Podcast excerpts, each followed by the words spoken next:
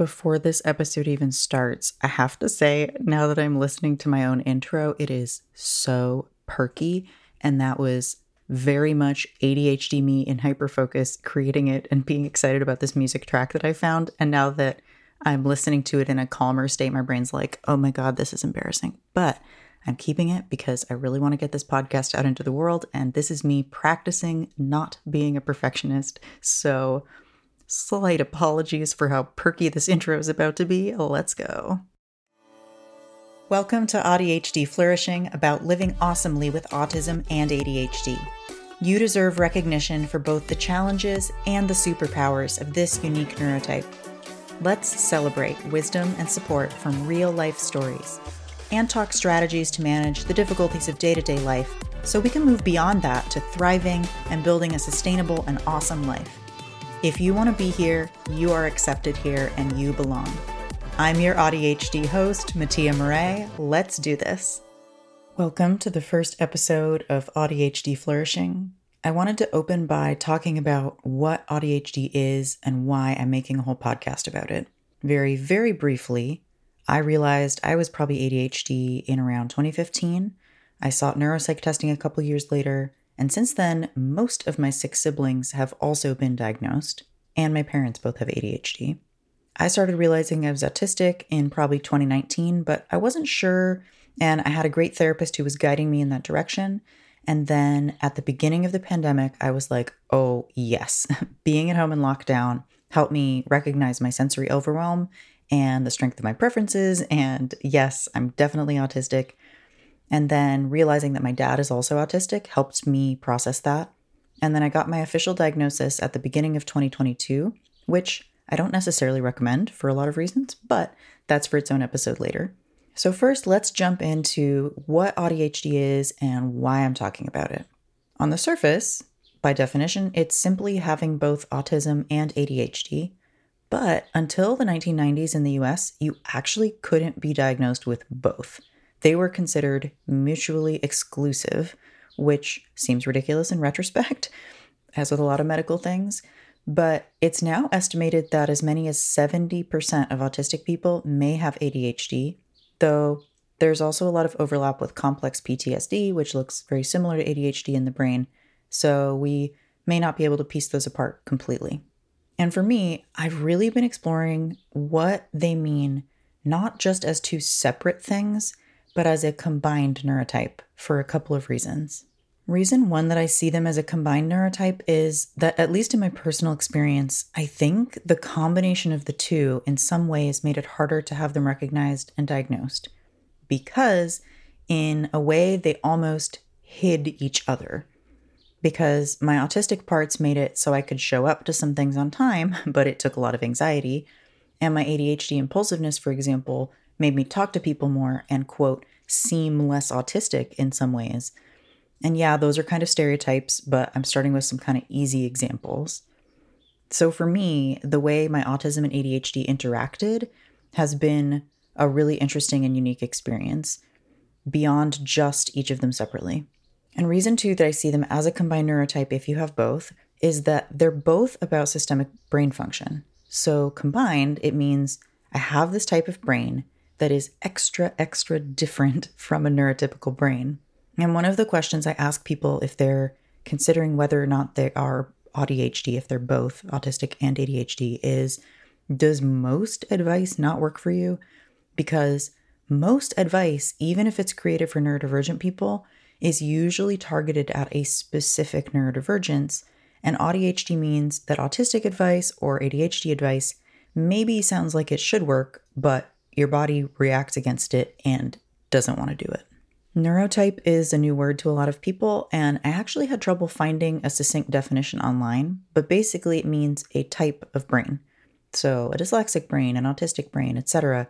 And then typically, neurotypical means a lack of any of those quote disorders or differences. One of the things I really want to spread as general knowledge in this world is the relatively new finding that the autistic brain is different across the entire brain. And they actually found this in autopsies of autistic people. The whole brain looked different. So, in theory, it would be possible eventually, maybe, to figure out if someone was autistic based on their actual brain. And one of the exciting things about this is we're now starting to realize autism is not a disorder that a child gets. It's actually a different neurotype that people are born with. You are born autistic and it's heavily genetic. One of the reasons the autistic brain develops differently in this way is that, for whatever reason, there's far less pruning of the neurons in childhood.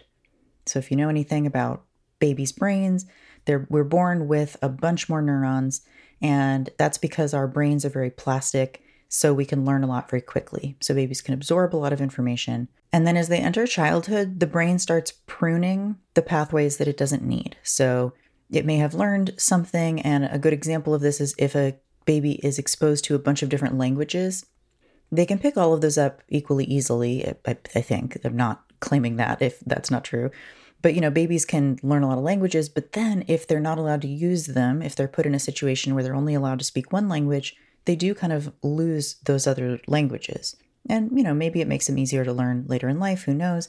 But that's just the way our brains, you know, human brains work is big bunch of neurons, very plastic, and then it gets narrowed down to what we're actually using.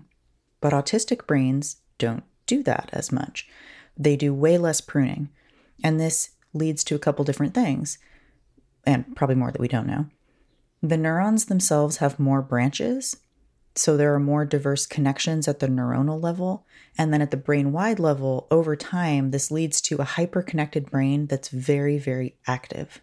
Autistic brains take in and process a lot more information than non autistic brains, and it's one of the reasons that we get easily overwhelmed by sensory overwhelm, you know, sensory input and a lot of things going on around us because our brain is doing more at rest.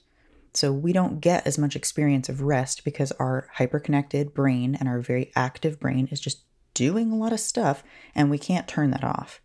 That hyperconnectedness is one reason that autistic people are more likely to have synesthesia. And interestingly enough, one thing I came across in one study is we're also more likely to have mild hallucinations, which is one reason that many people, including myself, get an incorrect bipolar diagnosis. And in particular, we're likely to have these mild hallucinations that are auditory, like I literally hear music sometimes. And then also this feeling that someone else is in the room or that someone's touching us. And again, that's that potentially sensory overactivation or, you know, hyperconnectedness in the brain, having all these neurons with more branches. So, a lot of autistic kids in particular have what they would describe as paranormal experiences. And I've heard that from a lot of people. And interestingly, I think part of partly because of that, historically in some cultures, our weird experiences led to us being spiritually respected, which I think is so interesting. And the reason I'm talking more about autism in this episode is that it is far more misunderstood and stigmatized than ADHD right now, at least in the cultural moment that I'm in. It's much easier to find good information out there on ADHD the studies about it tend to be increasingly respectful and kind, but autism is still, by most people, considered a terrifying mental illness that attacks their young child. And I obviously don't see it that way at all. And I totally acknowledge that it is a disability and that it definitely disables me in a lot of ways. So, back to this combined neurotype idea. If you have two different developmental conditions that affect the brain quite broadly, it's gonna make it very hard for you to fit into the neurotypical world. For example, I personally have a PDA profile, which stands for pathological demand avoidance, or the community term persistent drive for autonomy. Or, as Dr. Megan Neff brilliantly said on her podcast recently, something about it being energy scarcity and my system trying to protect me by conserving energy. But one of the things PDA means is that I have a really strong stubborn streak against authority. And I have the common autistic trait of not really perceiving people in a hierarchical way. So I just don't naturally respect authority for no reason. And then you add in that the impulsivity and attentive stuff from my ADHD, it makes it almost impossible to climb the ladder at a workplace. like, I can do a job and be employed, and I've done that, but it's very hard for me to pretend to give a shit to the point that I can actually be promoted and do well in a traditional sense. And I'll do a whole episode on PDA soon. And again, I'm bringing that example up just to make this point that there's so much going on in my brain that makes it really hard to fit in to this world. And it makes it very hard to find spaces where I'm genuinely comfortable, safe, cared for, having my needs met, and all of that. And that's really hard. If you're listening to this, and if this is resonating at all, there's a very good chance that you don't have official medical diagnoses of both ADHD and autism. And that's fine. There are many reasons that you probably don't, just statistically likely that you didn't get the diagnoses. And you'll hear me say over and over that self diagnosis is valid, not only because it's inherently valid, but because there are some real downsides to formal diagnosis. For example, I now cannot apply to emigrate to many European countries if I wanted to because of my official autism diagnosis. And if you're autistic, because of a variety of traits that we tend to have, including having very strong ethics, it can be very, very, very hard to accept that self diagnosis is truly valid. So you probably question it a lot. I have a few questions to ask you that are obviously not official diagnostic questions, but they've come up a lot in the patterns I've noticed in AuDHD people. So if these resonate with you, and especially if they just, you know, that land in your gut in that, oh my God, yes kind of way, I hereby officially invite you to proceed with learning more about AuDHD from the perspective that you very well may likely have this neurotype. Not that you need my permission, I'm obviously being silly. Here are the questions Do you feel like advice almost never works for you? Not only neurotypical advice, but even advice from autistic or ADHD people? Do you feel like your brain either instantly knows that this advice won't work for you, or you try it and then feel really disappointed because you did have a lot of things in common with the person who gave it to you, but somehow it just felt like your body or brain were not clicking with it and it's just not working? Two, are the internal parts of you always fighting? Do you feel like the things that your body and brain want are often in complete opposition and that it's literally impossible to get your needs met? Because different parts of you want such different things to feel safe, regulated, and cared for. Three, have you managed to build some modicum of success in an area through anxiety and adrenaline? This could be school, work, a creative pursuit, relationships. Have you received external validation for doing this thing well, all the while being absolutely terrified that it's all going to fall apart and you have no idea how to handle how your life feels, and it all feels extremely precarious and painful at the day to day level?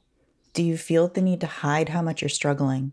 And or if you've disclosed your struggles, have they not been taken seriously because you are perceived as doing okay, even if you're telling people that you need help? Four, is your energy quite cyclical? Where, for example, if you feel like your brain is working, you'll push yourself really, really hard to try to take advantage of your brain working in this moment and then be totally exhausted and need a lot of time to recover. And without adequate recovery time is burnout or burnout like depression, because they can be very similar. Is that a frequent experience for you? Or do you live in fear of that, of that burnout type feeling? And I'm going to throw those questions in the show notes so that you can read them as well, because I know that those were really big questions Obviously, they're not diagnostic, but also, I wish more diagnostic tests were written by actual neurodivergent people in a non pathologizing way. And that's one of the big problems with where we're at right now with both autism and ADHD. They are considered disorders. Disorder is right in the title. It's not being viewed or studied as a neurotype, as a brain's natural way of being. And yes, I've heard some researchers and doctors, you know, making nice clips online saying it's a natural part of the human diversity of brains, just like we have diversity of bodies and how it's actually a lovely and good thing. But at a larger societal level, our ways of being, our ways of existing and thinking and functioning are quite pathologized, and there's very little focus on our strengths. Especially as an autistic person, I've run into so much stigma assuming that, of course, I'm going to have a terrible quality of life, so why bother trying? But I also know from having a special interest in trauma and trauma healing that a lot of what are called autistic traits might actually just be trauma, because most of us are traumatized. The statistics are absolutely outrageous on the levels of bullying and abuse that we receive compared to holistic, non autistic people. And add another layer that our brains appear to be more easily traumatized. So even those smaller events of bullying and neglect often lead to the symptoms of complex PTSD from prolonged unsafety and trauma. And complex PTSD looks almost exactly like ADHD in the brain, so many autistic people have ADHD like symptoms, even if it's technically from trauma. I should add that I also have complex PTSD, and while a lot of it has significantly healed in my brain, I still have ADHD symptoms, so it is more complex than a simple one to one correlation. But before I go off on one of these many tangents in my areas of interest, I want to wrap up by saying that, as you can probably tell, one of my special interests has been the brain and brain functioning. And if you're autistic, ADHD, and or have complex PTSD, which is also considered a neurodivergence, my goal with this podcast is to share the stuff I know that might actually be helpful for you, as opposed to the advice aimed at just one of those neurotypes, and certainly more helpful compared to neurotypical ideas or advice. And ultimately, my goal is to empower you to take what works for you and build a life that works for you, no matter what anyone else, including me, might suggest. This is about your sovereignty, your own expertise in your ways of being. You are the ultimate expert on yourself. And you deserve to have your needs met and to be taken seriously, even if you have trouble making yourself understood. And even if you have trouble understanding your own needs, they can be really confusing. This world was not designed for us. We were not given the language to talk about our experiences, and a lot of us have really weird experiences. I will definitely do an episode about just some of the weird shit my brain has done. But I'm here to help people like me not only survive, but truly flourish in however we want to define that. Not based on external markers of success, but self defined flourishing in a deeply self supportive way. Thank you so much for being here. I'm super excited about this project. For now, I don't have a regular release schedule because I'm over on my other podcast, The Longer Road, publishing episodes every Friday. And at the moment, I'm not up for two podcasts on a precise schedule. I know my brain well enough and it'll start to revolt if I do that. If you want to see new episodes as they come up, subscribing on your preferred podcast app is the way to go. One of my goals with this podcast that I hope to do really soon is to have listeners send me stories, ideas, etc. That's not quite set up yet for you to be able to send stuff, but I'll let you know when it is because I want this podcast to be for you and about you. Nothing about us without us. I care about your flourishing in the world, both because you deserve it and because I think the world needs more divergent minds who can show different ways of being outside the toxic norms. We can change the world, and that starts with the little bit of world that we live in. I'm here for you, and we're going to be okay we are going to be okay. Thank you. I hope that sparked some ideas or possibilities for your own journey. If you'd like to go deeper, I invite you to click on the link in the show notes to join my newsletter, where I share more on these topics, point you to community resources, and share cute pictures of animals. I only send it when I have something meaningful to say. A friend put it well With your newsletter, I feel like the predictability is in the quality, not the quantity, and it feels delightfully magical to have it pop up whenever it feels like it. Plus, you can respond directly to me, which I love. That link is in the show notes, or you can easily find it at my website, mattiamaree.com, M A T T I A M A U R E E.com.